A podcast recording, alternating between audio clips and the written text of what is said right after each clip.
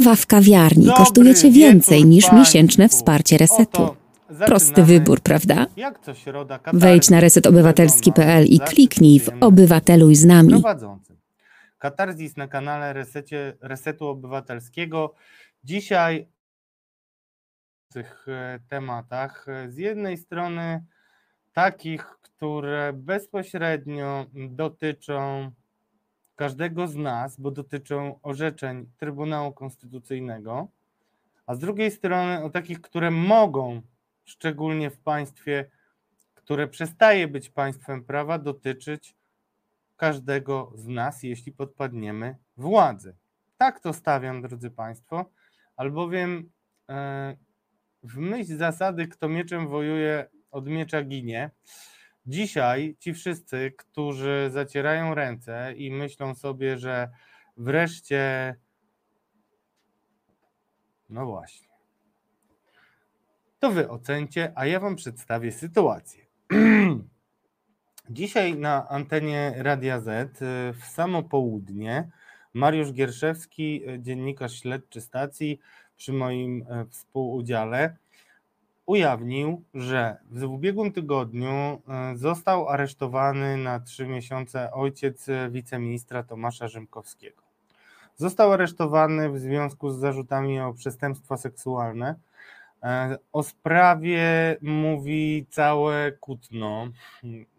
Piszą ludzie z Kutna maile do ogólnopolskich redakcji i nie tylko, albowiem wieść gminna się szybko rozniosła. Uważam i będę bronił decyzji o publikowaniu informacji o tego typu sprawach, ale muszę poczynić pewne zastrzeżenia. I zważywszy na to, że tuż po naszej audycji wejdą za stery koledzy, którzy będą prowadzili audycję dotyczącą kina, przypomniał mi się film, który zrobił na mnie olbrzymie wrażenie, nie tylko na mnie, albowiem główny aktor, który odgrywał tam główną rolę, Mads Mikkelsen, dostał za swoją kreację Złotą Palmę, a film był nominowany m.in. w kategorii najlepszego filmu nieanglojęzycznego. Reżyserem jest Thomas Vinterberg. Nie wiem, czy już wiecie, o jaki film chodzi, jeśli nie, chodzi o film Polowanie. Polowanie to kolejny z filmów pana Vinterberga i będę się do niego odwoływał, bo jest tam bardzo dobrze pokazane, jak łatwo można oskarżyć człowieka bez ewidentnych, nie budzących wątpliwości ustalonych faktów. Mówię o tym, bo sprawa wedle tego, co wiem, nie jest zero-jedynkowa. Nie mamy do czynienia ze złapaniem kogokolwiek na gorącym uczynku. Zawiadamiającą jest osoba, która pochodzi, jest członkiem rodziny, a rodzina staje murem za ojcem pana ministra. Jak wiecie, wielokrotnie krytykowaliśmy rozmaite wypowiedzi Tomasza Rzymkowskiego, szczególnie takie, które wpisują się w rosyjską narrację, ale w mojej ocenie nie mieszałbym tych dwóch wątków, chociaż chciałem Państwu uświadomić, że wszyscy ci, którzy mają jakiekolwiek wątpliwości co do sensu i celu tego typu publikacji, powinni wiedzieć, że jeżeli będziemy ukrywali, czy jeżeli będą ukrywane podobne sytuacje przed opinią publiczną, to trudno sobie wyobrazić bardziej wdzięczne narzędzia szantażu. Oczywiście nie mam dzisiaj żadnych podstaw i dowodów na to, żeby twierdzić, że ten czy inny minister jest szantażowany, ale właśnie po to, żeby unikać tego typu sytuacji, dziennikarze muszą ujawniać okoliczności, które mogą być wykorzystywane przeciwko politykom i mogą być wykorzystywane jako element presji i wpływu na takich polityków, którzy mają nieszczęście zaplątać się w podobne historie. Mówię o tym w ten sposób, chociaż domyślam się, że wielu z Państwa myśli sobie, kto mieczem wojuje, ten od miecza ginie. I cóż, kto sieje wiatr, ten zbiera burzę. Szybko internauci przypomnieli różne liny i wypowiedzi pana Rzymkowskiego.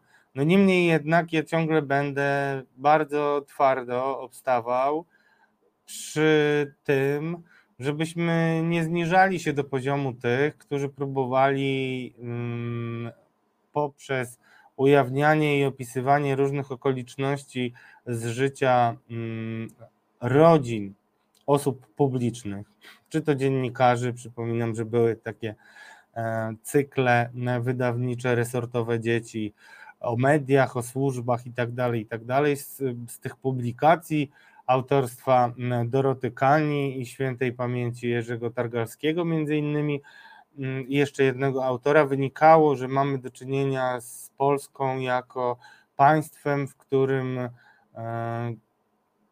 najbardziej opiniotwórcze osoby, wszystkie są skażone w pewien sposób, no nie wiem, chyba genetycznie trzeba by chyba powiedzieć, dokonaniami swoich rodziców. Ja zawsze w takich sytuacjach przypominam tym, którzy już zapomnieli o tej postaci, przypominam na przykład Konstantego Miodowicza, który był synem Alfreda Miodowicza. Alfred Miodowicz, jeden z liderów związków podporządkowanych PZPR-owskiej władzy. Alfred Miodowicz, ten, który się kiedyś starł i to bez sukcesu z pretendującym do prezydentury, wtedy szefem przewodniczącym Związku Zawodowego Solidarność, NSZZ Solidarność, Lechem Wałęsą. Później przez lata zapisał się bardzo pozytywnie w historii opozycji i trudno jakkolwiek obarczać go rozmaitymi grzechami jego ojca. Takich przykładów jest dużo więcej. I muszę też powiedzieć o tym, co spotkało mnie osobiście i co spowodowało, że wiele z moich poglądów musiałem mocno zrewidować.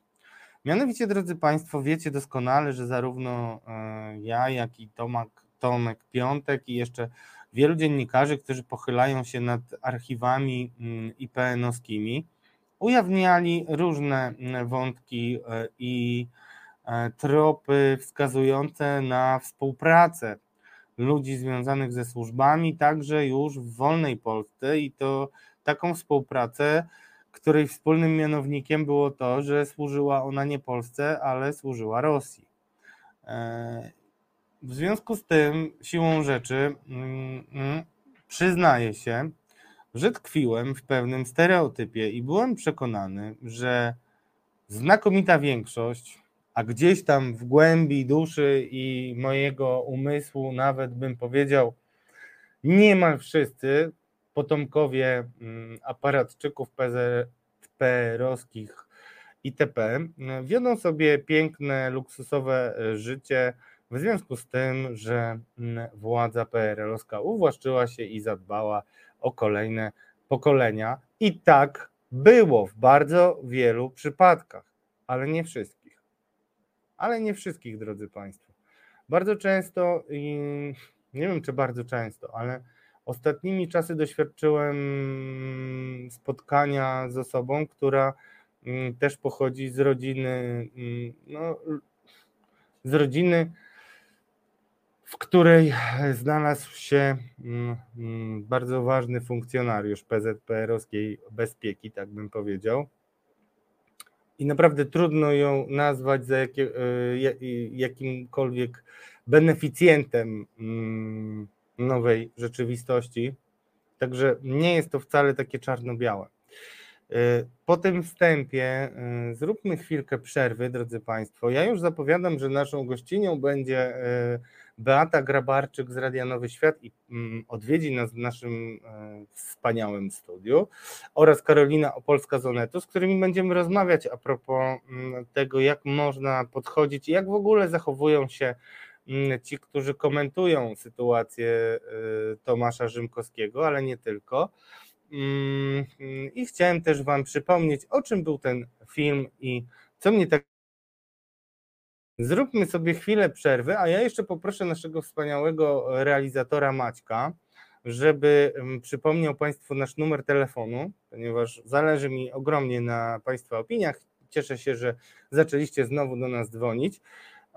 No i możemy podyskutować, bo temat jest gorący i budzący wiele emocji. Proszę o chwilę przerwy, po której jeszcze raz będę dziękował nie tylko naszemu drogiemu Maćkowi realizatorowi, ale też naszym sponsorom. Już za chwilę wracamy. Jaka jest Azja, każdy widzi. Ale czy na pewno? Blanka Dżugaj wraz z gośćmi bierze pod lupę bieżące wydarzenia z największego kontynentu świata. Nadaje im kontekst, analizuje i interpretuje. Czasem odczytuje przyszłość, ale nie z fusów, lecz z faktów. A wszystko po to, by Azja była dla widzów i widzek terra bardziej cognita. Każdy wtorek od 19. Witam serdecznie. Mały skrót muzyczny w związku z burzą, która nadchodzi nad Warszawę. Oby przeszła bokiem. Ale tak czy inaczej burzę rozpętał na razie Michał Dworczyk. Przypominam Państwu o tym, co zostało ujawnione wczoraj, jeśli chodzi o Michała Dworczyka. Okazuje się, że szef Kancelarii Prezesa Rady Ministrów chwalił się swojemu pryncypałowi Mateuszowi Morawieckiemu, że był u Julii P. Julia P. to oczywiście nikt inny, tylko Julia Przyłęcka. I tam, to znaczy w prywatnej poczcie, z której korzystał minister Dworczyk, znalazł się mail, w którym minister Dworczyk bez specjalnego skrępowania informuje o tym, że rozmawiał z Julią P. na temat, drodzy Państwo, trzech spraw.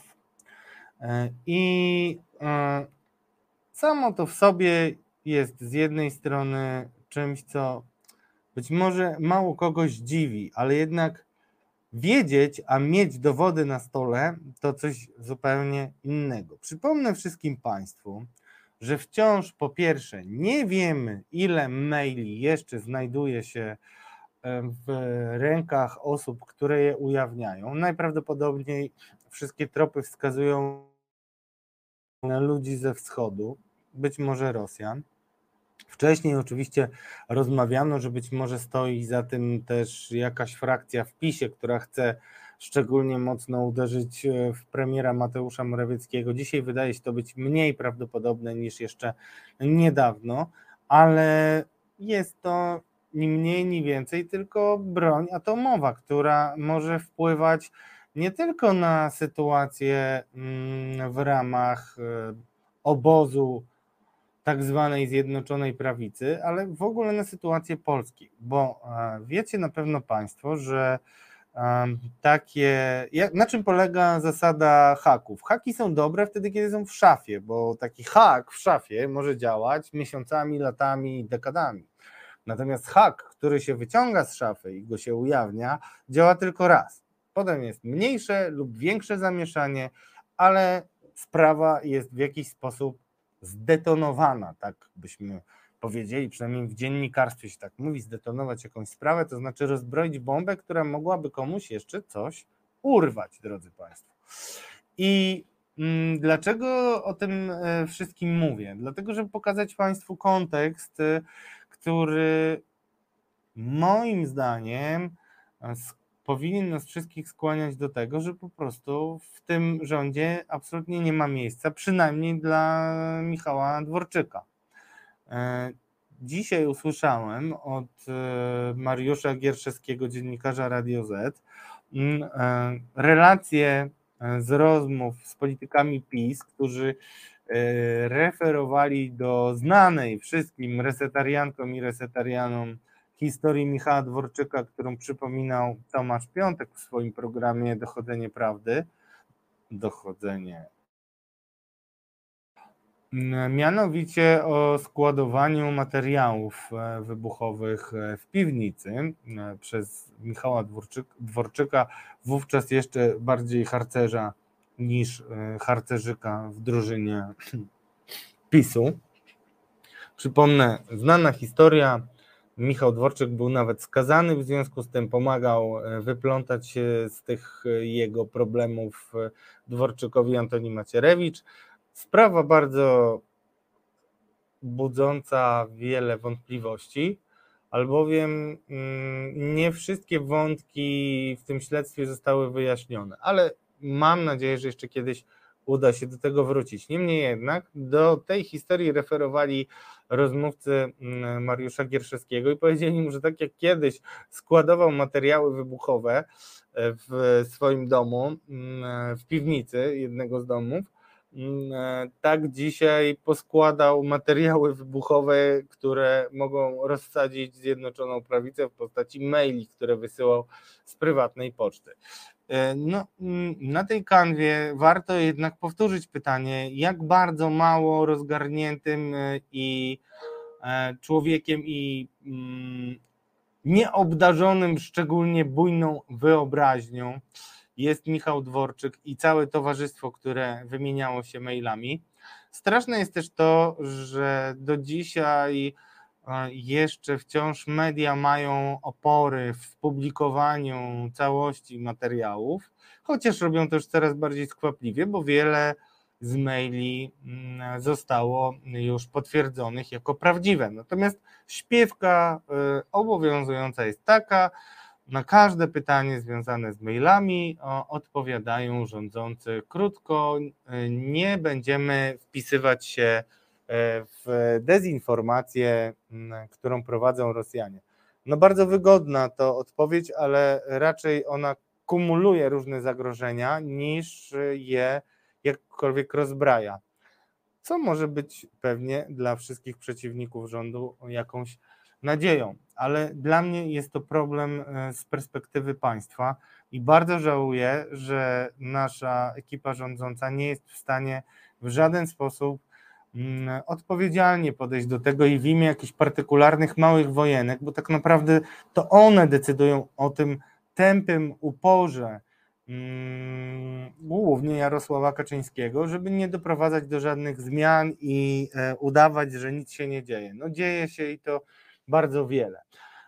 O tym, że maile osłabiają Mateusza Morawieckiego, świadczy też fakt, że tak, a nie inaczej zostały rozdane funkcje pełnomocników w regionach, które na nowo zostały podzielone przez prezesa PiS i tam na przykład Michał Dworczyk, który miał wielkie apetyty, żeby dzielić i rządzić na Dolnym Śląsku, rywalizował tam, co zresztą w mailach rywalizował z Anną Zalewską, obecną eurodeputowaną PiS-u, a wcześniej ministrą edukacji narodowej i jakoś musiał się obejść smakiem, a być może nawet już nie marzy o tym, żeby jakąkolwiek funkcję regionalnie sprawować. To jest wszystko znak, że PiS zdaje sobie sprawę z tego, PiS, czytaj prezes Jarosław Kaczyński, zdaje sobie sprawę z tego, że problem maili jest fundamentalny, ale cały czas stara się jakoś przyklepywać kolanem za dniem. To jest fatalne dla państwa, fatalne dla naszego bezpieczeństwa i znowu wracam do tego, o czym mówiłem wcześniej przy okazji tak zwanego społecznego celu publikacji. Po to publikujemy i analizujemy maile, co do których prawdziwości ciągle stara się lawirować władza, że jeżeli nie dojdziemy do prawdy i nie będziemy stawiać tych pytań, to one ciągle mogą być przede wszystkim materiałem szantażu. I wiele jest jeszcze informacji, to mówię z pełną odpowiedzialnością, zawartych w tych mailach, które warto wspomnieć i wcale warto jeszcze zbadać i zgłębić i wcale nie kryję, że nad kilkoma wątkami bardzo intensywnie pracuję i przynoszą zastanawiające nowe tropy i nowe efekty. W związku z tym, że tłumaczenie dziwaczne rządu weszło na poziomy absurdu wcześniej przeze mnie trudne do wyobrażenia sobie, to bym bardzo poprosił naszego wspaniałego realizatora Maćka, żeby włączył Państwu kawałek wypowiedzi wicepremiera Henryka Kowalczyka, bardzo ważnego polityka w obozie władzy, o którym pewnie dziennikarze zajmujący się polityką nie piszą tak wiele, jak należałoby to robić, bardziej zostawiają to tym, którzy zajmują się na co dzień rolnictwem, bo jednak jest to temat, w którym trzeba mieć pewną specjalizację. A tymczasem politycznie jego słowa powinny być analizowane równie skrupulatnie jak i wszystkie inne i dlatego warto, żebyście to wysłuchali. Mam nadzieję, szczerze mówiąc, chociaż trudno tą nadzieję mieć, że ta wypowiedź to tak zwany deepfake, czyli ktoś, jakiś Tusk albo jakiś Czarzasty albo inny diabeł wcielony, tak przynajmniej o Tusku ostatnio starał się mówić ksiądz Oko niejaki, podszył się pod naszego wicepremiera i ministra rolnictwa, chociaż cóż, zobaczcie sami. Maćku, możemy? Jedziemy. Panie premierze, czy szef Kancelarii Prezesa Rady Ministrów powinien konsultować z prezesem Trybunału Konstytucyjnego działania tegoż Trybunału? Znaczy, może dowiedzieć się, jakie są, czy oszacować skutki finansowe czy budżetowe postanowień Trybunału. To nawet prawo nie tylko zezwala, a nawet zachęca do tego, żeby to było. No bo to wyroki Trybunału mogą mieć bardzo duży wpływ na finanse publiczne, więc to jest dopuszczalne i to może robić. Rozumiem, ale wszystko. Czy dopuszczalne jest ustalanie tego w prywatnych mailach? No, w prywatnych mailach to już jest inna sprawa. Natomiast to, że taki temat rozmowy i taki temat konsultacji jest, to jest naturalne i dopuszczalne prawem i to jest możliwe. No, prywatne maile bym tu odsunął oczywiście, no ale to... W prywatnych mailach ta kwestia nie powinna być poruszana, ale czy szef Kancelarii Prezesa Rady Ministrów powinien spotykać się w tej sprawie bezpośrednio z prezesem Trybunału Konstytucyjnego? Czy to jednak jest pewne naruszenie zasad? Jakoś musi się dowiedzieć, więc... No, chyba najprostszym sposobem jest spotkanie z prezesem, żeby się dowiedzieć, czy ma rząd na przykład przygotować ileś miliardów złotych, bo Trybunał Konstytucyjny... Czyli, panie premierze, gdyby do takich sytuacji dochodziło za poprzednich rządów i na przykład Donald Tusk spotykał się z ówczesnym prezesem Andrzejem Rzeplińskim, żeby omówić pewne sprawy podejmowane przez Trybunał, to pan by nie protestował? Ja bym nie protestował, bo to nawet zobowiązuje do tego prawo. Czy zobowiązuje, zachęca i zobowiązuje. A przecież była taka sytuacja i kto wie, może się spotykał, tylko że tyle, że nie było to w mailach prywatnych i nie ujrzało się. Ale telewizja publiczna atakowała Andrzeja Rzeplińskiego i innych sędziów, że no, przebywali na przykład w budynku, gdzie siedzibę ma Platforma. No to właśnie, a to już nie jest dobrze, dlatego że tam, gdzie siedzibę ma Platforma, to nie jest już rząd. Dobrze. Tu trochę jest różnica. Rozumiem. Panie premierze, bardzo dziękuję. No ja też bardzo dziękuję, panie premierze. Mógłby pan się już oddalić i w ogóle podać do dymisji po tych słowach. Przede wszystkim pan premier, wicepremier Henryk Kowalczyk no, sięgnął wyżyn hipokryzji absolutnie. I ja przypomnę państwu, jeszcze nie znalazłem tego cytatu, ale na pewno wspaniały Maciek prędzej czy później znajdzie i wyemitujemy go, żebyście nie mieli wątpliwości. Mianowicie nie dalej jak kilka tygodni temu prezes Jarosław Kaczyński w jednym ze swoich wiekopomnych wystąpień zagrzewających partię do boju opowiadał, fatalne jest, no właśnie było teoretycznie, jak fatalne było sądownictwo w Polsce i podawał dwa argumenty, które szczególnie mocno wyryły mi się w pamięci. Jakie to argumenty? No przypomnę historię sędzia Milewski z Trójmiasta, który no, barwnie językową bym powiedzieć padł ofiarą prowokacji dziennikarskiej niejakiego Pawła Mitera, który przez pewien czas był przedstawiany jako prawicowy dziennikarz. Taka dość tajemnicza postać, ale nie powiem wcale, że padł ofiarą, bo jeżeli padł ofiarą czegokolwiek, to własnej głupoty i to trzeba powiedzieć bardzo twardo, czego zresztą konsekwencje poniósł, bo pewne ruchy w stosunku do niego zostały wykonane przez prezesa sądu i z tego co pamiętam był przesunięty do orzekania. No w każdym razie poniósł pewne konsekwencje, nawet jeżeli one są niesatysfakcjonujące, a trudno wszystkich usatysfakcjonować, to nie ulega wątpliwości, że nie zostało to przemilczane, schowane, tylko jakąś reakcję co do niego podjęto. O co chodziło w tamtej prowokacji?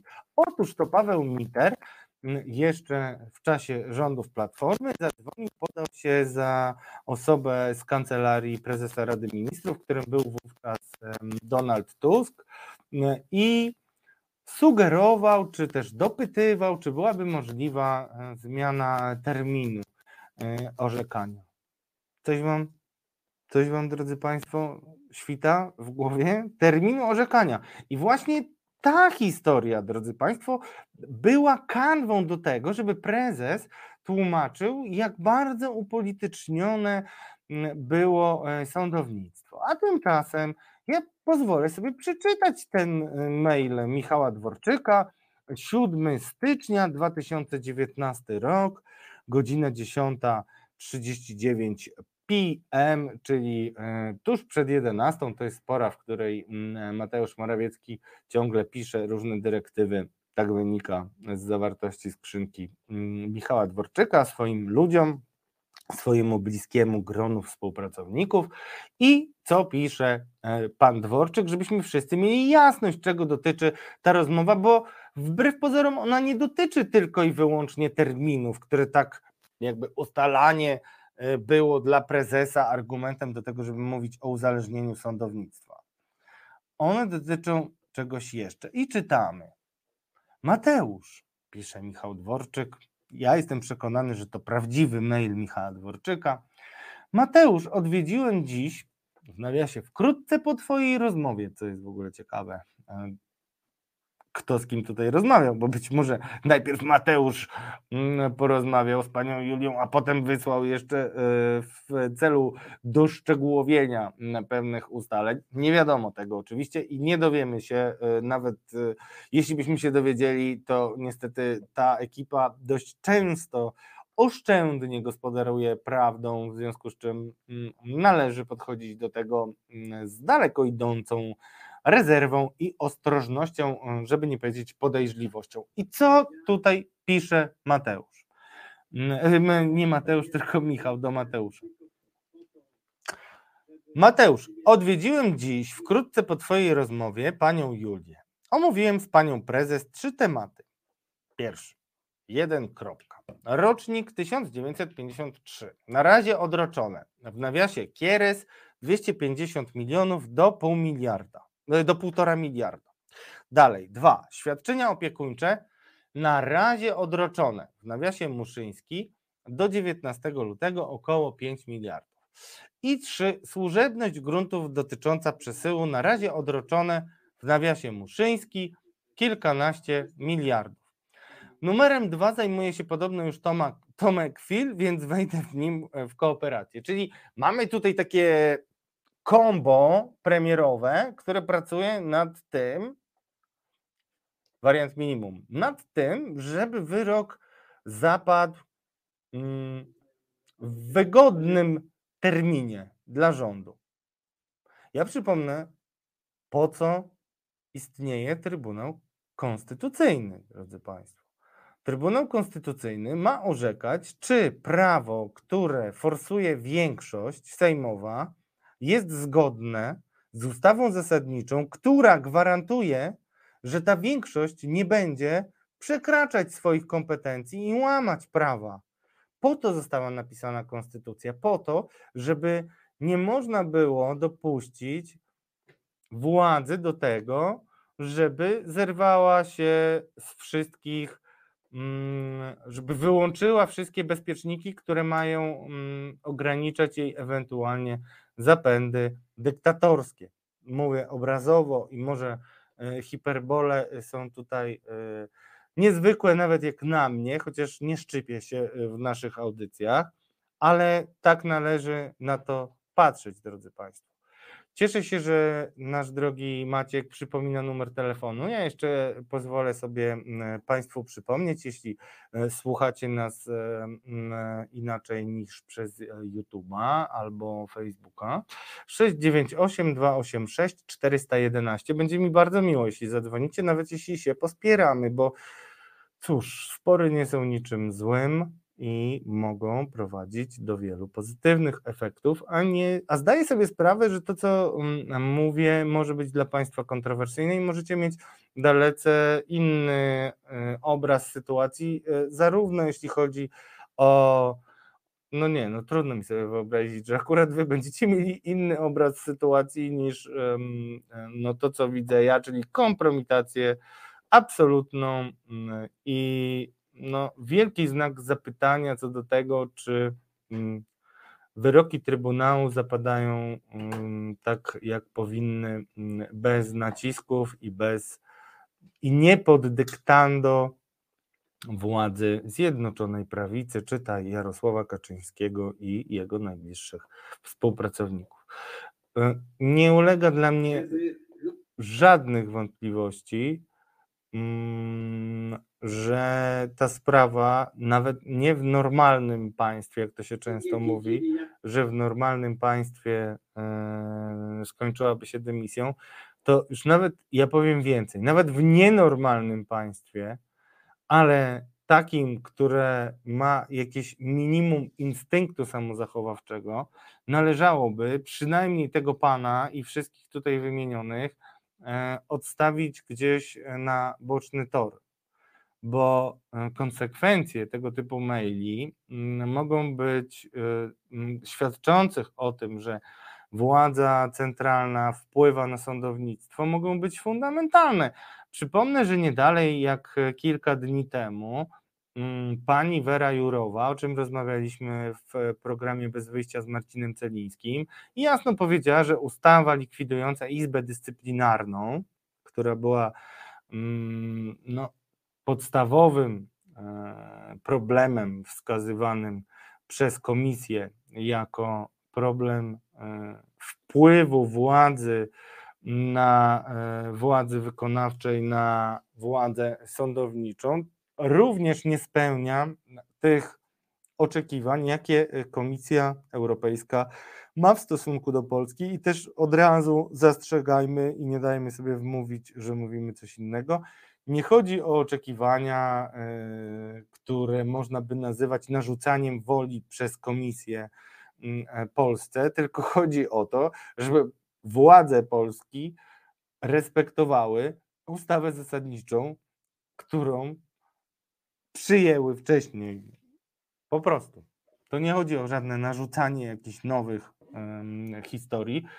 I jak wobec tego ma podchodzić Komisja Europejska i instytucje europejskie do różnych deklaracji, obietnic, zapewnień, zarzekań naszej władzy, jeśli może później przeczytać, jak każdy na całym świecie, maile, z których niezbicie wynika, jak na razie niezbicie wynika tylko to, że negocjowane są terminy, ale cóż, zostawię Państwa przed krótką przerwą z jednym podstawowym pytaniem.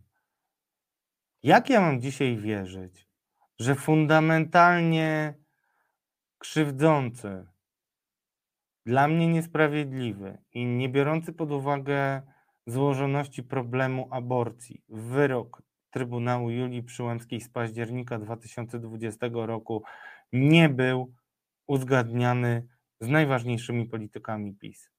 Niech mnie ktoś dzisiaj spróbuje przekonać po lekturze tych maili. Co więcej, wcale bym się nie zdziwił, przypominam, że jesteśmy dopiero w 2019 roku, jeśli chodzi o te maile, a ci, którzy je ujawniają i których celem na pewno jest destabilizacja sytuacji wewnętrznej w Polsce, bo to jest zawsze jeden z podstawowych celi, może się okazać, że będziemy mieli jeszcze większe fajerwerki. Jeśli macie Państwo jakiekolwiek argumenty, które pozwoliłyby mi nie myśleć, że Jarosław Kaczyński z pełną premedytacją doprowadził do tego, żeby w Polsce realnie zakazana była aborcja, to zapraszam do telefonu, ewentualnie napiszcie w komentarzach, co o tym sądzicie. Chwila przerwy i wracamy. Kawa w kawiarni kosztuje Cię więcej niż miesięczne wsparcie Resetu. Prosty wybór, prawda? Wejdź na resetobywatelski.pl i kliknij w Obywateluj z nami. Został podjęty szczęśliwie bądź nie przez większość mediów mainstreamowych, a wciąż przed nami dyskusja o tym, jak można grać zarzutami o molestowanie seksualne w polityce i jak w ogóle sobie poradzić z tym problemem, bo na dziś, drodzy Państwo, mamy do czynienia z istną stajnią augiasza, jeśli chodzi o ten temat. Chciałem powiedzieć, skąd takie moje kategoryczne twierdzenia, albowiem poświęciłem bardzo dużo czasu sprawom molestowania nie tylko w Kościele, ale jeszcze zanim w ogóle wybuchła seria skandali seksualnych i pedofilii księży, to już w latach 2006-2009 mniej więcej poświęciłem dużo czasu i energii różnym sprawom, które trafiały między innymi do pani doktor Barbary Bożeny-Gujskiej. Chciałbym prosić teraz jeszcze Maćka, żeby pokazał Państwu książkę.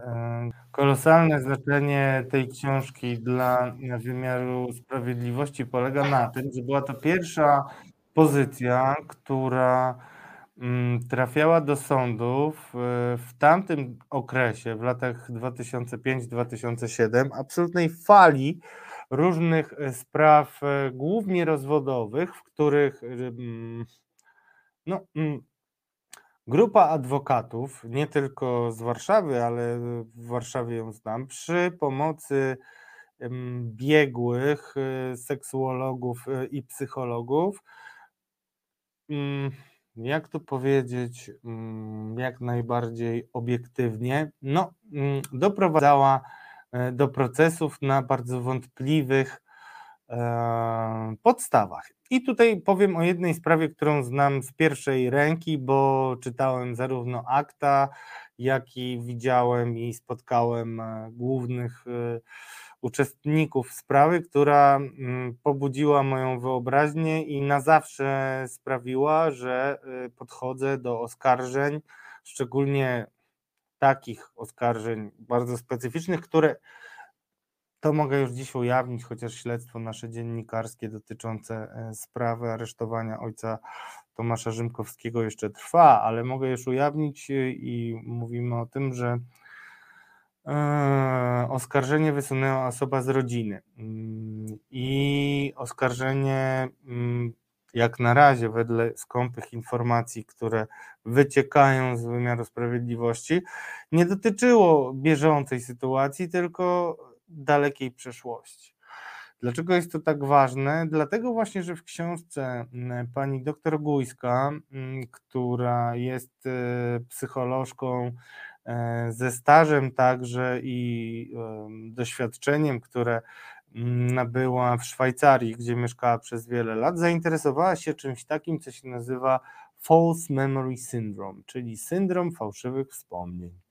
Syndrom fałszywych wspomnień jest zjawiskiem stosunkowo nowym, jeśli chodzi o obserwacje i badania, ale coraz częściej uznawanym za coś, co trzeba zawsze brać pod uwagę w analizowaniu oskarżeń, szczególnie oskarżeń, które pojawiają się, które są wysuwane przez osoby, które korzystają z pewnego rodzaju terapii, szczególnie chodzi o terapie tak zwane psychodynamiczne, tego nurtu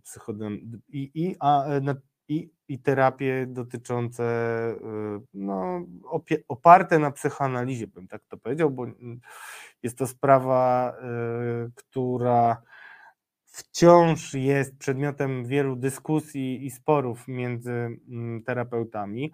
I cóż, zacznijmy może od przypomnienia tego filmu, który w moim przekonaniu każdy, który podniesie kamień, będzie go chciał cisnąć w stronę osób pozostających w podobnej sytuacji jak rodzina Rzymkowskich, powinien obejrzeć. Przypomnijmy ten film, a ja zaraz wam przypomnę, dlaczego zwracam na niego uwagę. Poproszę, Maćku.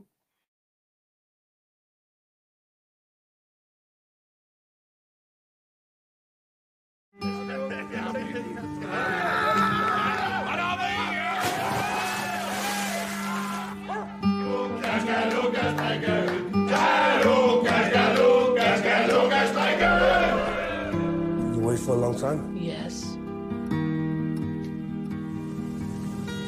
Der er vist noget galt her. Hvor er det der, Pelle? Lukas! Hej. Kigger du lige ind et øjeblik?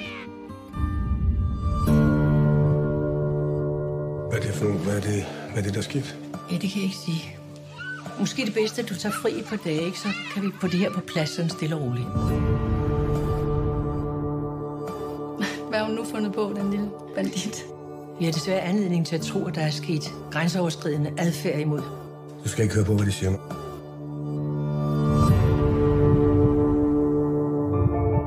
Jeg kalder mig en lille pige, og hun lyver ikke. Så hvorfor skulle hun lyve nu? Hvad laver I her? Hvad sker der? Hjem igen, Lukas. Du kan ikke få noget her. Jeg har ret til at købe ind her. Jeg kan godt gå og se. Det er min bedste vens datter, det ved du godt, ikke? Jeg tror på børnene, Lukas, det har altid gjort. Hvis du har rørt min lille datter... Hvis du hvad? Så får du en kugle lige i panden. You are not a sick person, are you? Det var ikke meningen, det der. Men for helvede, du har ikke gjort noget. Hvorfor lå du min far? Hvad er det, du forestiller dig at ske? Det er dem, der er blevet syge i hovedet. Vil du sige noget til mig? Helt bys, der hører på dig, mand!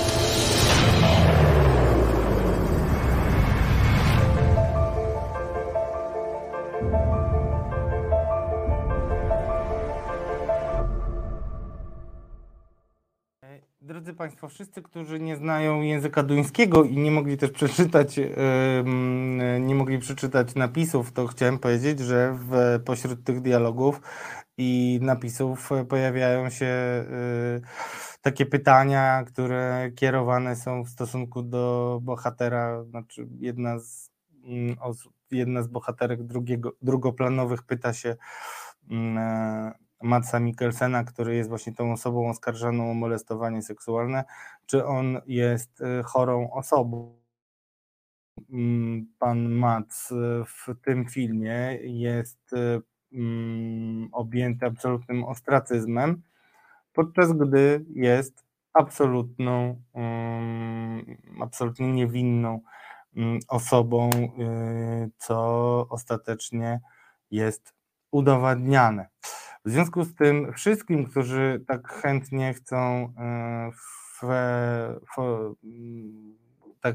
chcą oceniać i od razu decydować o winie pana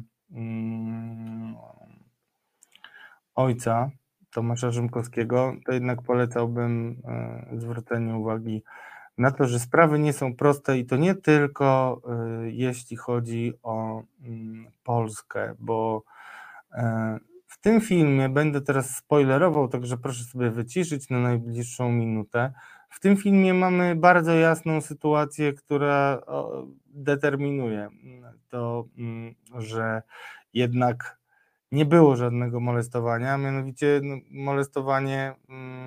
do molestowania miało dochodzić w miejscu, które nie istnieje. I teraz jeszcze jedna rzecz, którą chciałbym powiedzieć Państwu z własnego doświadczenia i opieram się na rzeczach, które na własne uszy. Mianowicie osoby, które składają rozmaite, czy osoby po terapii, które decydują się, które odkrywają wspomnienia, których są ofiarami molestowania, bardzo często żyją w głębokim przekonaniu, że to się naprawdę zdarzyło.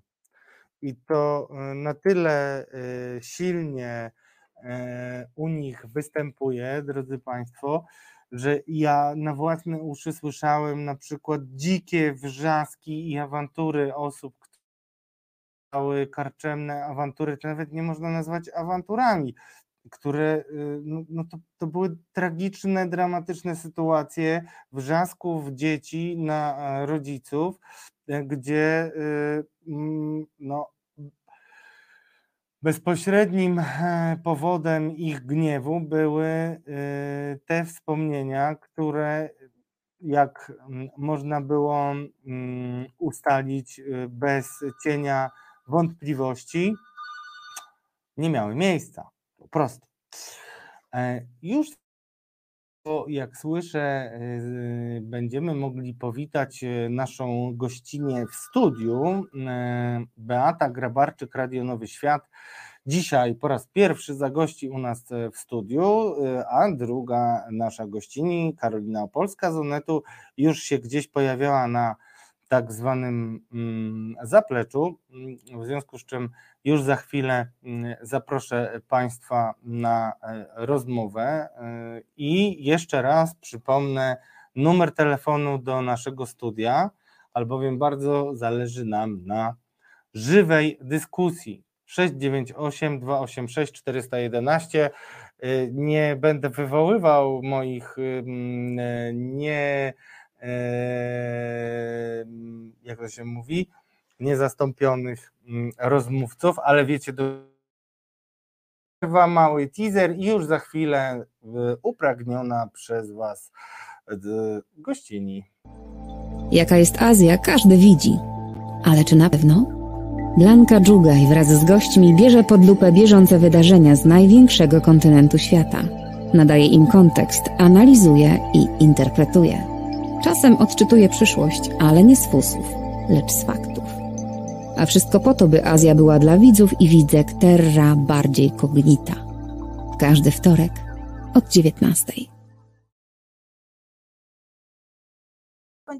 Dobrze, dzień dobry Państwu. Już się zdążyliśmy wziąć za łebki, ale mówiąc zupełnie poważnie, bo ten temat jest nie tylko dużego kalibru, ale też istotny, nie tylko politycznie, ale w ogóle dla wymiaru sprawiedliwości. Wracamy oczywiście do rozmowy na temat oskarżenia ojca Tomasza Rzymkowskiego. Naszą gościnią pierwszy raz w studiu. Ta-dam! Tak, jest Beata Grabarczyk, Radio Nowy Świat. Dzień dobry, dobry wieczór. Chociaż ogromnie dzień dobry się cieszę, jeszcze. Zawsze chciałem koło Ciebie siedzieć, więc no tak stało się. Tak, wreszcie marzenie. No i druga wymarzona gościni Państwa, czyli Karolina Opolska. Onet. Dzień dobry, dobry wieczór, Karolino. Cześć, dzień dobry, tylko właśnie nie wiem, czy to ja mam taki wolny internet, czy u Was coś jest nie tak, bo mi się wszystko strasznie wiesza, jak mnie widzicie i słyszycie. Ale wiesz, jaka jest odpowiedź oczywiście. Oczywiście Tobie się wszystko wiesza, nam się nigdy nic nie wieszało, ale mówiąc zupełnie poważnie, wszyscy jesteśmy w Warszawie, a nam się powiesiła burza nad ten... może to dlatego. Może być różnie. Wyglądasz niewyraźnie, ale rozumiem, że jesteś zdrowa mimo wszystko. Tak, oczywiście. To możesz rozmawiać. Następnym razem trzeba ściągnąć też Karolinę do studia. I tak. To polecam się serdecznie. Karolino. Pierwsze pytanie do Ciebie, bo to Ty będziesz wkładać w szprychy kija. Jak Ty oceniasz tę sytuację? Bo nie ma się co oszukiwać. Mamy bardzo podzielone społeczeństwo i generalnie mamy już takie tendencje, Ty to nawet jakoś ładnie nazwałaś, Beata, zaraz wrócimy do tego, że... Jeśli chodzi o tych, którzy są nam odlegli, czy też drugą stronę, jak to wprowadził prezes, to druga strona jest sama sobie winna, więc można pałkę przeciwko niej, tę pałkę, którą ona wcześniej wyciągnęła, skierować i niech mają za swoje. Czy ty się podpisujesz pod takim myśleniem, albo jest ci jakkolwiek bliskie? No to odpowiem tak. Nie jest mi żal pana ministra Rzymkowskiego w ogóle, ale nie jest mi go żal nie z powodu jego ojca i jestem ostatnią osobą, która używałaby rodziny jako argumentu, żeby komuś zrobić źle, ponieważ rodziny się nie wybiera i tak jak nie powinno się używać argumentów w stylu dziadka z Wehrmachtu i tak jak nie powinno się wyciągać niewłaściwych zachowań syna Adama Bodnara, tak samo zarzuty skierowane wobec ojca ministra Rzymkowskiego w żaden sposób nie dotyczą samego ministra Rzymkowskiego. Natomiast nie jest mi go żal, dlatego że uważam, że jest po prostu szkodnikiem. Minister Rzymkowski, który jest wiceministrem edukacji, resortu według mnie jednego z najbardziej kluczowych, zasłynął tym, że jest po pierwsze homofobem, porównywał małżeństwa osób jednej płci do małżeństw z kozą. Jest denialistą klimatycznym, który twierdzi, że nie ma czegoś takiego jak katastrofa klimatyczna. Jest osobą, która absolutnie wyznaje wartości sprzeczne z moimi. Uważam, że absolutnie nie powinno go być w Ministerstwie Edukacji i mam do niego wiele zarzutów, natomiast żadne z tych zarzutów nie dotyczą jego ojca. I oczywiście gdzieś jakaś ta mała Karolinka z rogami, taka, która gdzieś tu mi siedzi na ramieniu, mówi sobie karma, ale to jest takie ludzkie. Natomiast w dyskursie publicznym argumentu ojca nigdy w życiu bym nie wyciągnęła. Ale wiesz, że ten argument tak naprawdę będzie w tej chwili powracał i to jest problem. To znaczy, ja się zgadzam, że minister Rzymkowski w ogóle nie powinien być w Ministerstwie Edukacji, bo to, co on wygaduje, to woła o pomstę do nieba. I wolałabym, żeby właśnie był krytykowany za swoje poglądy, żeby mu to wypominano, natomiast teraz w każdym możliwym momencie wytykane mu będzie to, a twój ojciec molestował, nie wiem, kuzyna, brata, siostrę, nie wiem kogo, no mniejsza z tym. I on dostanie tym rykoszetem właśnie dlatego, że opowiada te głupoty, które opowiada, to znaczy opowiada właśnie o tym małżeństwie z kozą, jest homofobem potwornym, no i teraz będzie się mówił, homofob, a w domu... I to jest ten problem, to znaczy z jednej strony będzie pewnie grupa obrońców Rzymkowskiego z PiS-u, bo będzie go bronić, bo on jest nasz, z drugiej strony będzie grupa tych, którzy będą go atakowali i będą go atakowali za wszystko, bo on nie jest nasz. I ja tu widzę poważny problem, bo ojciec pana Rzymkowskiego nie został jeszcze skazany, natomiast ta afera myślę, że się będzie przez najbliższe kilka dni kotłowała we wszystkich społecznościówkach, po prostu masowo. Tak to widzę. I to już się rozkręca, a jeszcze nie wszystkie albo mało, które szczegóły zostały ujawnione. Natomiast ja jeszcze nie ukrywam, że chciałem się podzielić moimi dylematami z wami i z państwem, albowiem to nie jest tak, że ta historia do mnie jakoś nie docierała wcześniej, ale i tak. Odróżnijmy czasy sprzed PiS-u, powiedzmy wprost, i to, co się stało już pod rządami, mówmy wprost, ministra sprawiedliwości i prokuratora generalnego Zbigniewa Ziobro. Jest tyle spraw, które są prowadzone ewidentnie na polityczne zlecenie i można je pogrupować w kilka różnych grup, czyli na przykład sprawy, które toczą się tylko na postawieniu zarzutów w nieskończoność. Wszyscy szefowie służb mają zarzuty przekroczenia uprawnień.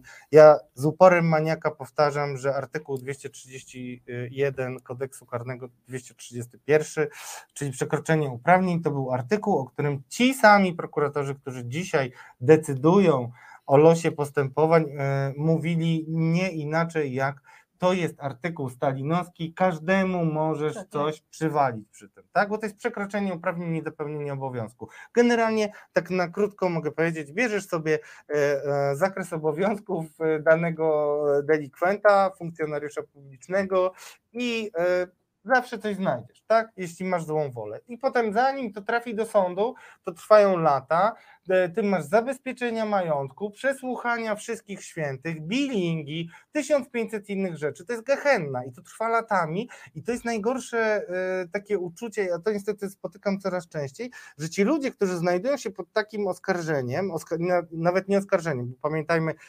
procedura wygląda tak, że najpierw prokurator stawia ci zarzuty i potem prowadzi śledztwo, które mu pozwala dzięki tym zarzutom na dość szerokie pozyskiwanie różnych informacji i czynności i dopiero później jest skierowany akt oskarżenia i dopiero wtedy sąd rozpoznaje sprawę. I teraz mieliśmy tyle takich spraw, że jeżeli chodzi o polityczne, o sprawy z jakimś politykiem w tle, to ja zawsze mam, od kiedy Zbigniew Ziobro rządzi i od kiedy widziałem takie sprawy, o których teraz mówię, a jest jeszcze wiele innych wariantów, no to zachowuje daleko idącą wstrzemięźliwość. I to jest primo. A druga rzecz to jest to, że w ogóle polski wymiar sprawiedliwości przy wszystkich jego defektach absolutnie nigdy sobie nie poradził ze skalą problemu i z wagą problemu oskarżeń o molestowanie seksualne. To jest bardzo trudne do udowodnienia. No to nie jest tak, że wiesz, to jest tak, chyba łatwiej jest to nawet wykryć w przypadku dziecka niż w przypadku osoby dorosłej, bo w przypadku dziecka po prostu siada psycholog i z tym dzieckiem rozmawia, a w tej pewnie tej takiej błękitnej sali na policji.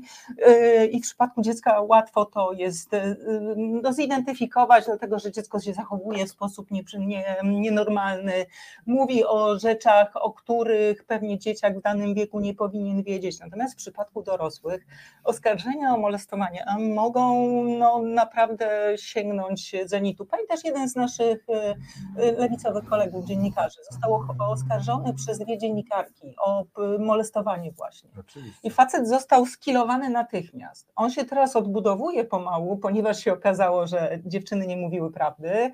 Nie pamiętam, czy to zostało wycofane, te oskarżenia. Już nie pamiętam, jak to dokładnie było. Ale już o Jakubie.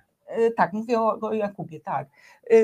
Jakub Dymek, powiedzmy wprost. No tak, tak, bo to jest nasz częsty gość w Resecie i zresztą to też cieszę się, że przypomniałaś jego historię, bo sprawa nie była oczywista od początku, natomiast został skilowany, wyrok na niego zapadł od razu i zresztą no tutaj moje ukłony w stosunku do Marcina i wydawnictwa Arbitror, które zawsze wydało między innymi książkę Kuby po to, żeby pokazać, że nie można ludzi skazywać zanim skaże sąd. Tylko, że to jest też problem po prostu jakby ludzkiej psychiki, tak? Zawsze jest tak, że jedną osobę uznajemy za takiego kozła ofiarnego, którego można o wszystko oskarżyć, a ktoś jest w tej sprawie dobry i to tak w powszechnym mniemaniu publicznym istnieje. Jest zły, jest dobry, wtedy nam łatwiej jest sobie uporządkować świat.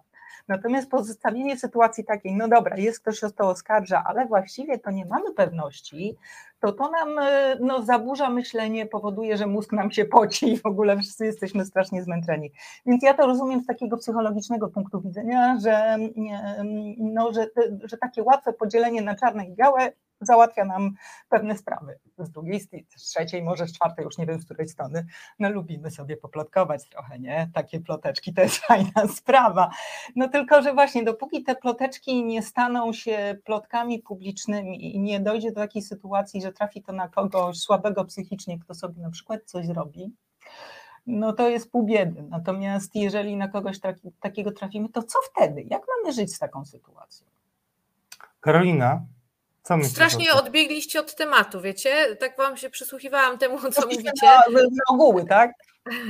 Tak, natomiast wracając do sprawy Kuby, uważam, że to jest ta sprawa oskarżenia Kuby o molestowanie, które w końcu okazało się chyba taką zemstą jakąś byłej partnerki. To jest sprawa, nad którą ja bardzo ubolewam, ale ubolewam nad nią, oczywiście ja Kubę też znam osobiście i żal mi chłopaka, faceta właściwie, natomiast ja nad tą sprawą ubolewam też dlatego, że ona zrobiła bardzo dużo złego dla całego ruchu MeToo w Polsce, ponieważ on przez to, że to była jedna z pierwszych takich publicznych, dużych takiego wyautowania rzekomego molestatora i okazało się to fałszywe, to teraz wiem, że dużo dziewczyn, które miałyby kogo wyautować, boi się tego zrobić, dlatego że boją się, że będą niewiarygodne. Więc mam tu duże pretensje o tę sprawę. I właściwie tyle mam do powiedzenia, bo ja podtrzymuję to, co powiedziałam na samym początku. No ja zwykle idę pod prąd i nie będę się wpasowywać ani w jedną, ani w drugą grupę, czyli ani w tych broniących, ani w tych oskarżających. Ja będę pana wiceministra Rzymkowskiego oceniać po jego osobistej działalności zawodowej i oceniam ją bardzo, bardzo źle. Natomiast nie z powodu oskarżeń wobec jego ojca. No, gdyby się okazało, że on na przykład o tym wiedział i to ukrywał, albo po prostu o tym wiedział i nic z tym nie robił, no to zupełnie co innego wtedy. Natomiast póki co mamy oskarżenie, to oskarżenie na razie nie wiadomo, czy się potwierdzi i mamy dwóch dorosłych mężczyzn, ani jeden, ani drugi nie odpowiada za czyny tego drugiego, więc nadal uważam, że minister Rzymkowski najlepiej byłoby, jakby zniknął z życia publicznego, ale właśnie z powodu swojej wiedzy, a właściwie braku wiedzy na tematy bardzo teraz istotne i z powodu swoich nienawistnych, homofobicznych poglądów. Kropka. Ja pokażę jeszcze, tak, jak już idziesz pod prąd, to ja się trochę tutaj wystawię jako prąd, pod którego możesz podejść. A nie jest ci żal na przykład żony pana, mamy pana Rzymkowskiego, która, to co mogę powiedzieć na dziś, oskarżenie wyszło od członka rodziny, nie od mamy. Rodzina w większości jest po stronie ojca i go wspiera. Znaczy po stronie oskarżonego. Tak, po stronie oskarżonego i go wspiera. I jedno, co mogę powiedzieć, mówię, Tomaszowi Rzymkowskiemu poza rękoma na szyję mam wiele do zarzucenia. I na przykład kwestie, jeszcze dorzucę, poza homofobicznymi wypowiedziami, różne wpisujące się w ruską narrację wypowiedzi, o których często Tomek Piątek u nas na antenie mówił, ale wiem o tym, że o postępowaniu Tomasz Rzymkowski wiedział od pewnego czasu, z tym, że nie zrobił nic, co by spowodowało, że ta sprawa została zduszona w zarodku. I ja się przyglądałem tej sprawie, ona jednak jest, no, dotyka intymności i prywatności rodziny. Ujawniamy ją po to, żeby nie stała się przedmiotem szantażu, ale to, co mogę powiedzieć na dziś, na pewno Tomasz Rzymkowski, mimo że wiedział o tym, że takie postępowanie się toczy, bez szczegółów, o ile wiem, to nie miał takiej możliwości, ani nie mam żadnej nawet cienia faktu, który świadczył o tym, że próbował w to ingerować. I dlaczego teraz jeszcze o tym mówię? Poza tym, że to jest jakoś na jego korzyść powinno być wzięte pod uwagę przynajmniej, to jeszcze jest jedna rzecz. Zwróćcie uwagę na historię z kolei syna Jacka Kurskiego. Bardzo dziwna historia, ujawniona po latach. Żaneta Gotowalska razem z Piotrem Głuchowskim w Gazecie Wyborczej opisali to. To jest bardzo zastanawiająca historia. Na pewno prokuratura zachowuje się tam dwuznacznie, tak? No i Jacek Kurski też się zachował. I Jacek Kurski oczywiście, że tak.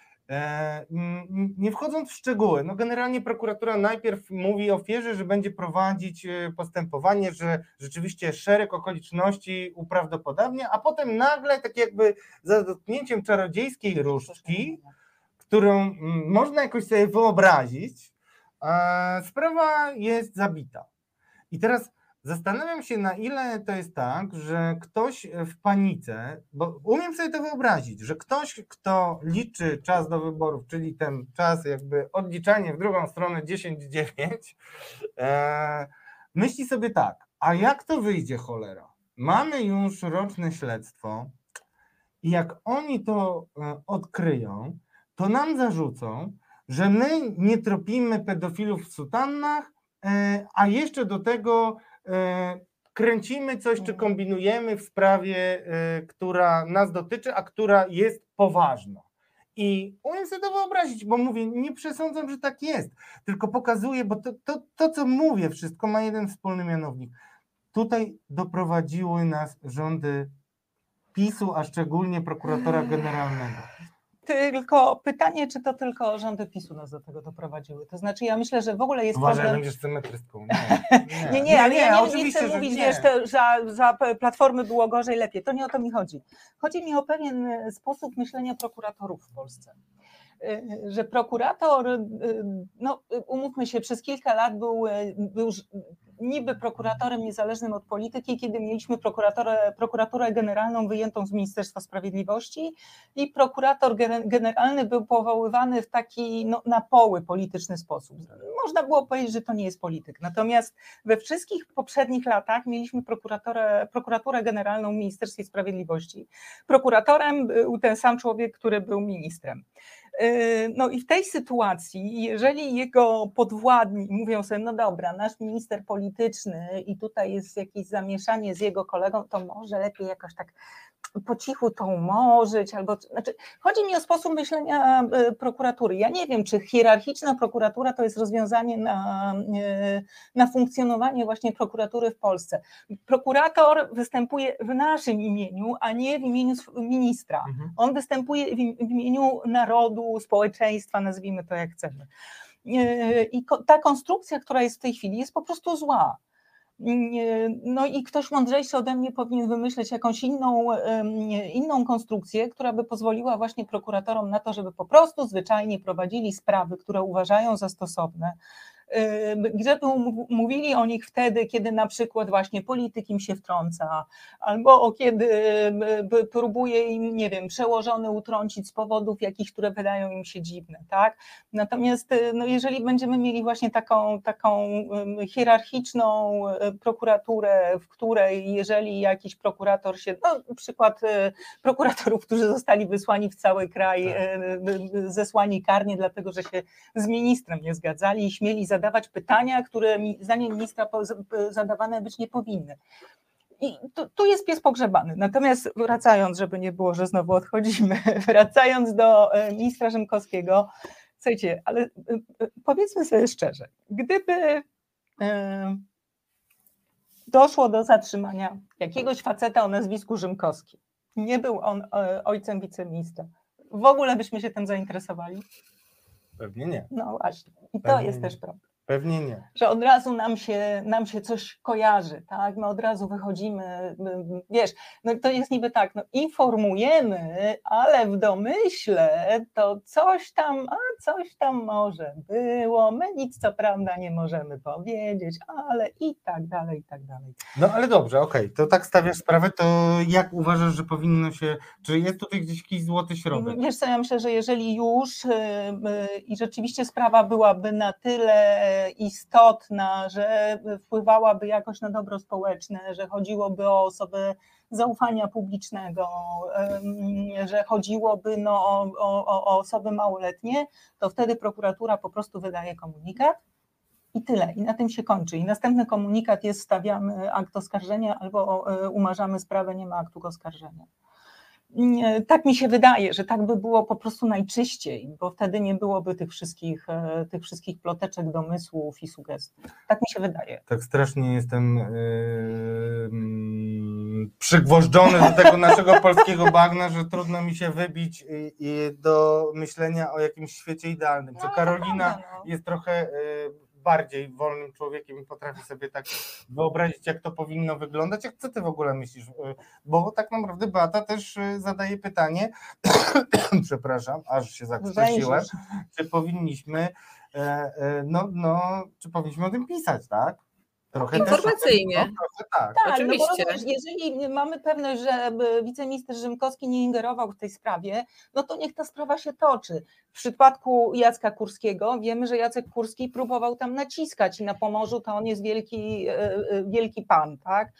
Jest baronem pisowskim. No i jeżeli naciskał, no to jest to temat do dziennikarza. A natomiast jeżeli tu jest gdzieś jest granica między polityką a rodziną i prawem, no to ja bym zaczekała na... No, wiadomo, że wszystkie informacje dotyczące ludzi, którzy są jakoś tam na świeczniku, a pan minister Rzymkowski, będąc wiceministrem edukacji, a jednocześnie słynąc ze swoich licznych, kontrowersyjnych wypowiedzi, jest postacią dosyć znaną, no to wiadomo, że media się czymś takim zainteresują, więc ja nie widzę nic złego w tym, żeby informacyjnie podawać właśnie informację rzeczoną o tym, że ojciec wiceministra został zatrzymany, zostały mu postawione zarzuty, natomiast na tym bym tego newsa kończyła i czekamy na rozwój wypadków. Tak szczerze mówiąc, mnie to jakoś tak szczególnie nie Nie grzeje mnie ten temat.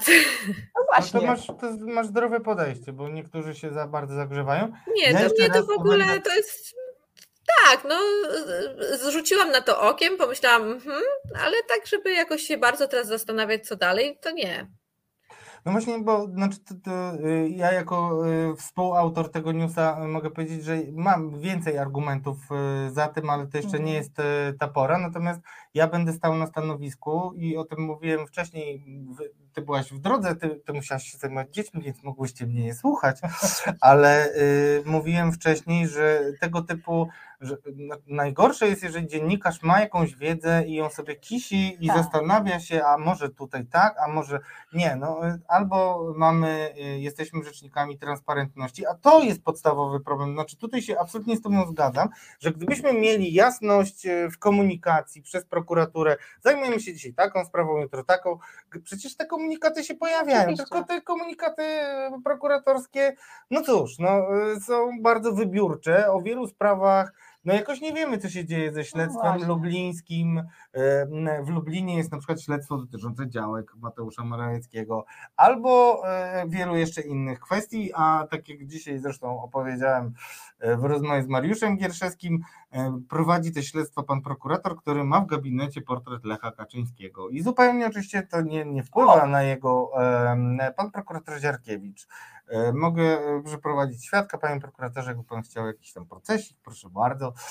Także no, to nie są do końca standardy obiektywnej prokuratury, to już jakbyś się zapisał, ale no, to dlatego będę bronił tego, ale uważam, że zawsze szukając jakichś rozwiązań, nazwijmy to tak nudno, systemowych, ale patrząc na to jako problem społeczny, który ewidentnie ja znam od 2005 roku i tam się różne rzeczy działy, bo fala oskarżeń, i to zresztą wróci zaraz i o tym też za chwilę powiem, fala oskarżeń o molestowanie seksualne rodziców przez dzieci miała miejsce, o czym mało kto wie, już w latach 2005-2007. I wtedy bardzo często te oskarżenia pojawiały się przy sprawach rozwodowych. Tak, to jest częsty rzeczywiście argument. I dopiero pojawiła się taka książka, o której też mówiłem, książka dr Barbary Bujskiej, która traktowała o czymś takim, co się nazywa syndrom fałszywych wspomnień. Nie próbuję powiedzieć, że wszystko było fałszywymi wspomnieniami, ale to otrzeźwiło sędziów przede wszystkim w takim myśleniu krytycznym w stosunku do spraw, które się toczyły, a ja znam, drogie panie i panowie, którzy nas oglądacie, znam sprawę oskarżenia, które miało miejsce, już trafiła na ławę oskarżonych babcia, która miała molestować swojego wnuka, okazało się, żeby było jasne, jak to się skończyło, ale po latach dopiero się okazało się, że mama, która była w konflikcie z ojcem, wynajęła bardzo konkretną osobę, bardzo konkretnego biegłego, który przygotował bardzo konkretną opinię, która była przesądzająca. I ten biegły, już naprawdę warto się nim kiedyś zająć, bo jest bardzo znaną osobą. Ten biegły, kiedy rozmawiałem z nim w 2006-2007 roku, pochwalił mi się, że on po pierwsze wydaje 100 opinii rocznie, czyli ja nie wiem, on chyba nie śpi i w ogóle nie wiem, kiedy widzi tych w ogóle swoich klientów. Co musi opinię wyrzucić. A tą opinię chyba się nie robi tak po prostu, patrzę na Karolinę, zaburzona. A nie mogłeś powiedzieć, że wręcz przeciwnie. No tak, ale mało tego powiem Państwu, bo to zapadło mi w pamięć bardzo, że on jeszcze z pełną powagą popatrzył mi głęboko w oczy, nie wiedząc, że ja znam treść różnych opinii i wątpliwości co do nich i powiedział, wie pan, bo od mojej opinii zależy, czy ktoś pójdzie do więzienia, czy nie. No to nie jest taka wypowiedź, która, bym powiedział, jest nacechowana jakimś profesjonalizmem i dbałością, tylko raczej poczuciem wielkiej władzy. Karolina, Czy ty dostrzegasz w ogóle ten problem, że po pierwsze, my jesteśmy społeczeństwem, które w ogóle o seksie nie umie rozmawiać i się długo nie nauczy, raczej będzie regres, chyba że... No, że tak powiem, Kościół dosyć mocno nam w tej kwestii nabruździł. No, tak, więc jest trudno przełamać też bariery wstydu tak generalnie, chociaż oczywiście niektórzy sobie z tym radzą lepiej, te kolejne pokolenia mają trochę lepiej, chociaż jak patrzy się na podręczniki szykowane przez zresztą Ministerstwo Edukacji kierowane przez Czarnka i Rzymkowskiego, to można mieć wątpliwości. Ale pytanie do ciebie jeszcze raz, Karolina. Jak ty uważasz, że powinno się komunikować o tego typu sprawach? Bo sama powiedziałaś o tym, że sprawa Kuby Dymka spowodowała, że ten ruch nie chciało mówić o tym, co je spotkało. Tak, i o ile jeszcze Kościół moim zdaniem jest już tutaj nic... Skreślony.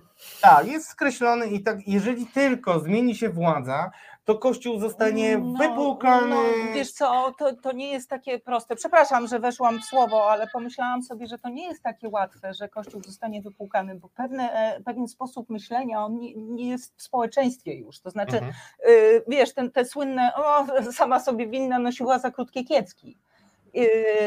Albo w takim trochę takim myśleniu patriarchalnym, tak, że facet może u nas więcej niż może kobieta.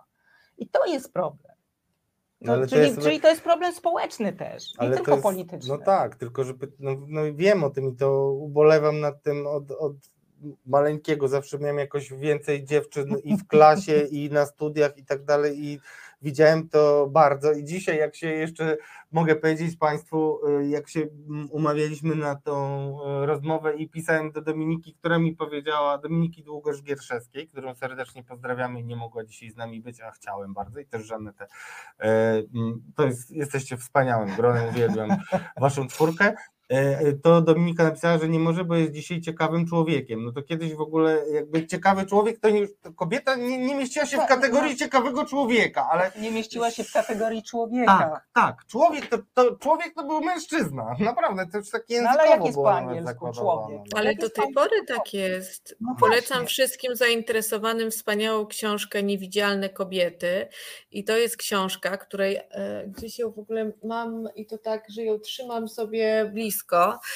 I to jest książka, która analizuje na konkretnych przykładach współczesnych, w jaki sposób technologia, miasta, medycyna, algorytmy internetowe są profilowane pod faceta.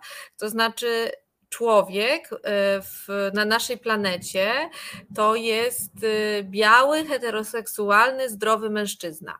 Wszystko inne, kobiety, mniejszości seksualne, osoby etnicznie to jest ta książka, polecam ją bardzo serdecznie, to są odstępstwa od normy.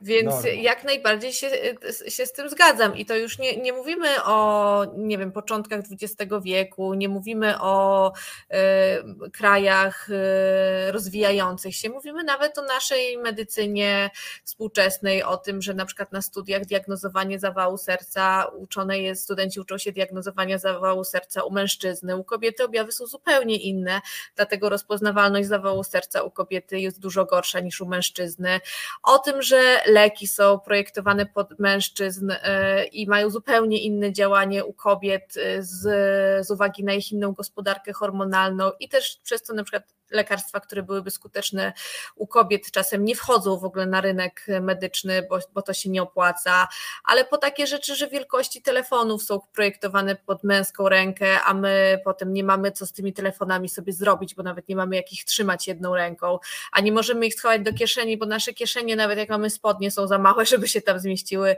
telefony, więc nosimy torebki, bo nie mamy gdzie trzymać naszych rzeczy, ale to jest słuchajcie, wszystko, także to, co mówicie, w ogóle mnie nie dziwi i ma absolutnie odbicie w rzeczywistym świecie.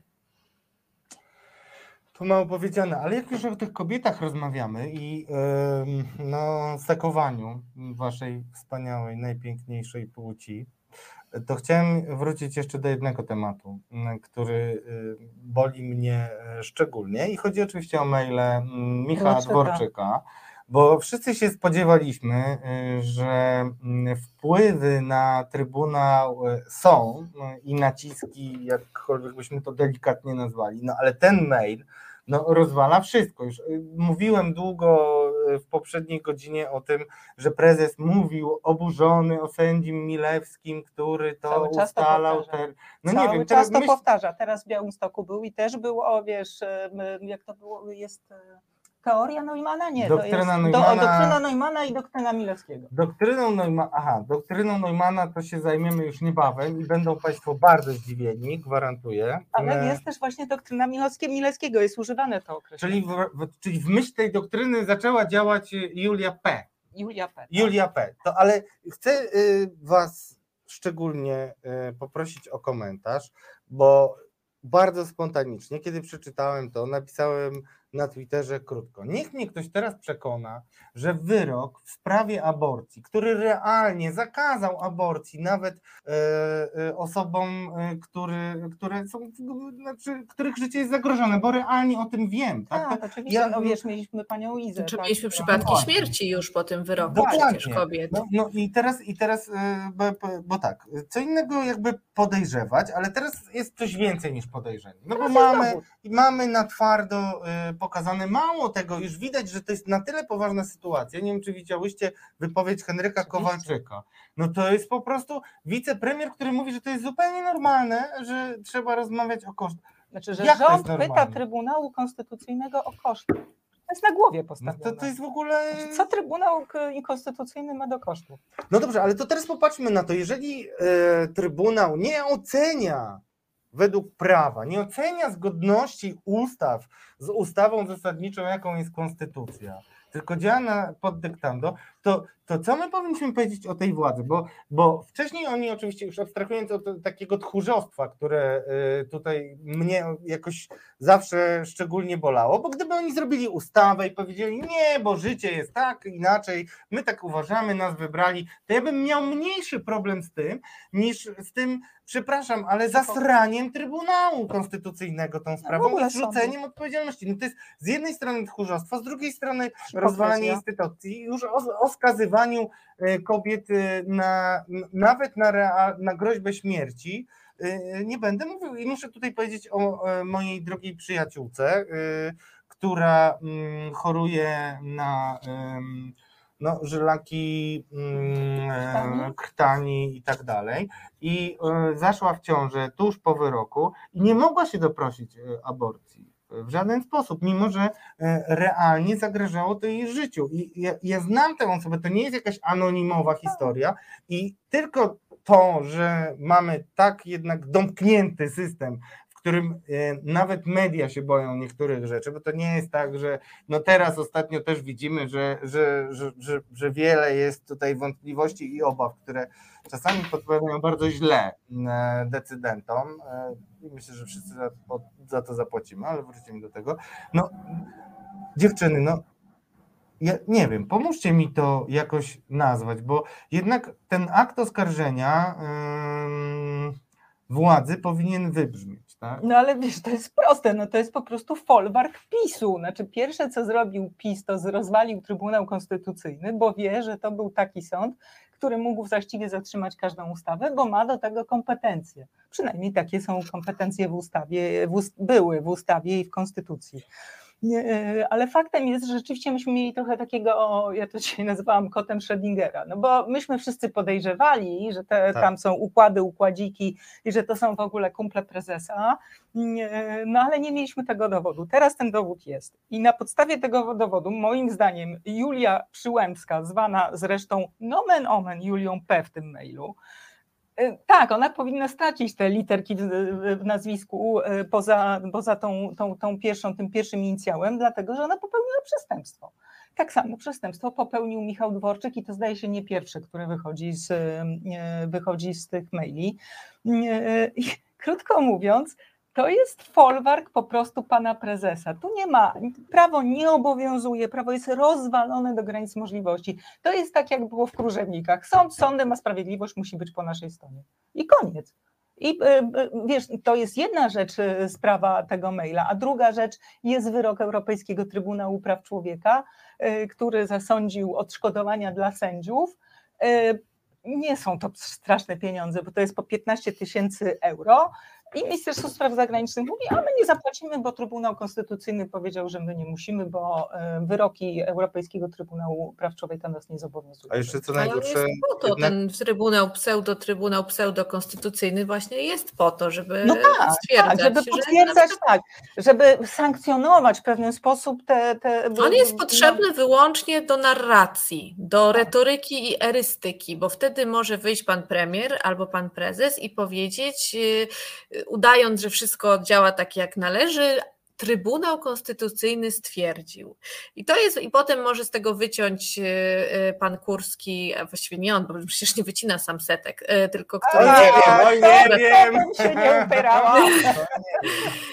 I może to wypuścić, że wszystko jest ok, i teraz te wszystkie osoby, do których dociera tylko TVP, a będzie ich przecież coraz więcej ze względu na te zmiany częstotliwości nadawania, usłyszą, że wszystko jest zgodnie z prawem, no bo pamiętajmy, że my jako Mesjasz Narodów jesteśmy jedynym krajem tak naprawdę praworządnym stojącym na straży cywilizacji białego człowieka.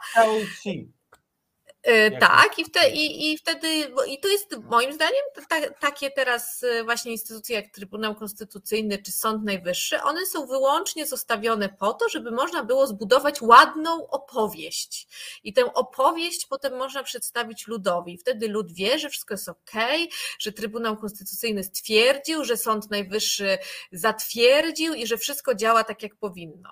A tak naprawdę wszystko się sprowadza do tego, co się wymyśli na Nowogrodzkiej. Tak, to znaczy... to jest obrzydliwe, ale to już jest posunięte... Ja się zastanawiam tylko nad tym, i to jest rzecz, która rzeczywiście mnie bardzo martwi, jeśli władza się kiedyś zmieni, czego ja nie mam wcale takiej pewności, że się zmieni. Ja też nie. Ale zakładając, że jednak nie uda się zablokować wyborów, czy nie uda się tej ordynacji tak zmienić, czy coś nie pójdzie, bo z tą władzą jest trochę tak, jak było w czasie z PRL-em, czyli jedyna szansa na jej zmianę to jest właściwie niekompetencja samej władzy. Czyli tak jak było z wyborami, które się nie odbyły i z paroma innymi rzeczami, czyli jeśli faktycznie czegoś się nie uda władzy przygotować tak, jakby chciała do wyborów następnych i powiedzmy, że się władza zmieni, to co wtedy? Bo ja nie widzę wyjścia z tej sytuacji. Znaczy, to jest taki bajzel w tym kraju. Jest wszystko tak zniszczone. Weź powiedz to. Co ty nas... I to już wam mówię. To znaczy, no, z tego co wiem, grupa prawników przygotowała rozwiązania, które mają zostać wprowadzone po wyborach, jeżeli oczywiście, tak jak Karolina powiedziała, no będziemy mieli pewność, kto te wybory wygrał, no bo wiadomo, że za PiS-u to nie zostaną one wprowadzone. Takie rozwiązania, które mają przywrócić normalne działanie przede wszystkim właśnie Trybunału Konstytucyjnego i Sądu Najwyższego. No i od tego, jak to od tych instytucji się zacznie, no to trzeba będzie zmieniać wszystkie inne wybitne reformy. Ale słuchajcie, bo ja nie mam zaufania, znaczy naszej opozycji niestety nie cenię też jakoś wysoko wcale. Znaczy chcesz powiedzieć, że niekoniecznie będzie im wygodnie zmienić te... No właśnie, więc jaką my mamy pewność, że w momencie, kiedy opozycja dojdzie do władzy, nie stwierdzi, że w sumie to właściwie...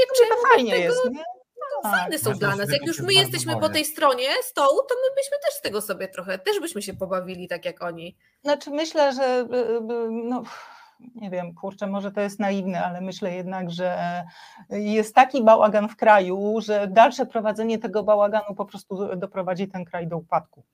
No, my jesteśmy w tej chwili na etapie takiego kraju przed rozbiorami.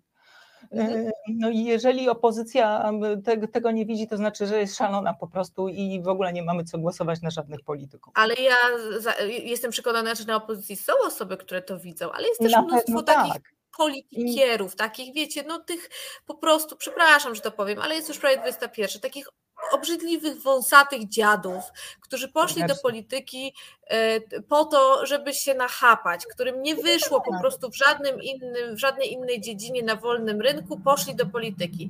I oni tam poszli właśnie po to, żeby być ważnymi panami z regionów i żeby sobie załatwiać różne rzeczy. I takich ludzi jest pełno we wszystkich partiach i ja się obawiam, że być może jakaś tam opozycja dochodzi do władzy i być może nawet cele mają ci przewodniczący klubów, przyszli ministrowie i premierzy, być może cele mają nawet szlachetne, ale mają mnóstwo ludzi, którzy by z przyjemnością skorzystali z tych narzędzi, które ewentualnie po zmianie władzy poprzednicy im zostawią. No tak, tylko wiesz co, myślę, że tak. Poczekajcie, kochany, bo właśnie słyszę, że mamy telefon od naszej widzki, prawda, albo widza, nie wiem, tego akurat nie słyszę byłoby miło jeszcze posłuchać tego, co ma nam do powiedzenia. O, już redaktor. Więc... Dobry wieczór. Dobry wieczór. Dobry wieczór. Co pani do nas sprowadza? Co panią do nas sprowadza? Znaczy, jak to sprowadza? Jestem Polką, słucham spraw o Polsce i martwi mnie to, co jest w Polsce. Ja na przykład tej gościnę podziwiam. Ja też zdaję sobie na przykład sprawę z tego, że na przykład jak będzie partia opozycyjna rządziła, że pewne sprawy przykryje. Ale to, co robi PiS, no to jest żenada po prostu. No tyle afer, brak praworządności. I przez ten brak praworządności przede wszystkim jak na przykład taka inflacja. No to jest masakra. Człowiek w Polsce teraz nie ma praw. Po prostu nie ma praw. Bo generalnie prawo jest chyba tylko głównie dla rządzących. Tak jest. Kiedyś jednak tak aż tak nie było. Tak. Więc bo gościna mówiła takie zdanie, co mnie oburzyło. Wejdzie opozycja i im też będzie odpowiadać. No pewnie to będzie im. Pewnie, że będą pewne rzeczy im odpowiadać. Pewnie, że tak. Pewnie, że wszystkiego od razu nie zmieni. Podejrzewam, że inflacja nie spadnie od razu, bo to jest niemożliwe po prostu. To będzie tak jak za Belki. Nie da rady inaczej po prostu. Ale... To nie da rady tak, że opozycja wyjdzie i od razu będzie kolorowy świat. Pani Małgorzato, ale jakby tutaj zwracam uwagę, że po prostu sygnalizujemy niebezpieczeństwo polegające na tym, że PiS tak rozmontował wszystkie systemy kontroli. No na czym polega demokracja? Nie na dyktacie większości, tylko na rządach większości z poszanowaniem mniejszości. I ta mniejszość, którą definiuje PiS. To, co robi PiS, przepraszam, a to jest przede wszystkim podejście do Rosji. To jest autokratyzm. To jest negowanie normalnych ludzi. To jest brak praworządności. Wiecie co, powiem wam w ten sposób. Jeszcze może normalni ludzie by znieśli na przykład inflację. Ale nie brak praworządności.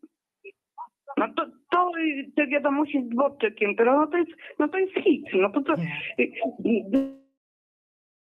Że jeszcze rząd jest. Dla mnie to w danym momencie powinien rząd upaść. To w normalnym kraju on by zapewne upadł, tylko u nas rząd mówi, a nas to nie dotyczy i co nam zrobicie? I to jest problem. To znaczy stopień bezczelności rządzących. Jak to zrobić? Ja uważam, że po prostu większość społeczeństwa wyjdzie na ulicę. Ja poważnie mówię. Ale wierzy pani w to? Bo ja już szczerze mówiąc wie pani dlaczego? Dlatego, że po prostu będzie taka inflacja, że wyjdą na ulicę. A to, co Kaczyński wygaduje ostatnio na tych spotkaniach, to jest w ogóle ja nie wiem. Po prostu nie wiem. Ja czekam na to, aż rzeczywiście ludzie wyjdą na ulicę. Ale już ludzie byli na ulicach, przypominam, tak? I to, znaczy, ale wiecie, co mnie najbardziej wkurwia, przepraszam za słowo. Wkurwia mnie jedno, że generalnie PiS bazuje na ludziach najbardziej, źle powiedziałam, są ludzie, którzy są po prostu ograniczeni. Ograniczeni, bo kiedyś nie było takiego wykształcenia, kiedyś nie było takich mediów. To jest dany wiek, ludziach chorych. Ja na przykład w Resecie Obywatelskim wczoraj słuchałam wywiadu z gościną o ludziach, przypuśćmy, niepełnosprawnych. To byłam w szoku. Po prostu byłam w szoku. Pani Małgorzato, ja nie wierzę w przypadki, a akurat mam takiego screena, którego chciałem Państwu też pokazać. Już myślałem, że nie zdążymy, ale on bardzo, moim zdaniem, wiele mówi o tym, na co gra PiS. I poproszę tutaj coś, co absolutnie otworzyło, znaczy wiedziałem niby o tym, ale wiedzieć, a zobaczyć to jest coś innego. Mianowicie ja tutaj zacytuję wszystkim, którzy nas tylko słuchają. Drodzy Państwo, jeszcze w 2007 roku, pisze, to jest tweet pani... Ja wam chcę przekazać jeszcze jedno. Okay. Nawet starsi ludzie teraz po prostu to, co PiS robi, widzą, tak jest. I widzi dzięki wam. No też widzą po prostu w sklepie, że nie wystarcza im na nic, mimo tam 14 emerytury. Nie, to nie o to chodzi, nie chodzi o to.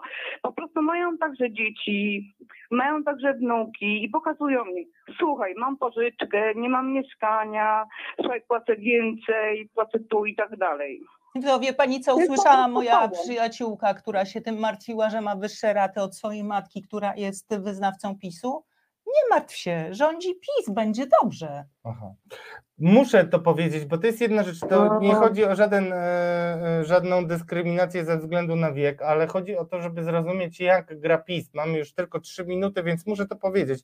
Cytuję Alicję Defratykę, która prowadzi taki serwis Ciekawe Liczby i to, co teraz przeczytam, naprawdę wiele tłumaczy. Alicja Defratyka napisała tak: jeszcze w 2007 roku w Polsce było więcej osób w wieku 18-29 lat, dokładnie 7,5 miliona, niż osób w wieku 60 lat i więcej, których było wtedy 6,9 miliona, niespełna 7. Ja mam jedno pytanie, czy ma pan dzieci? Mam.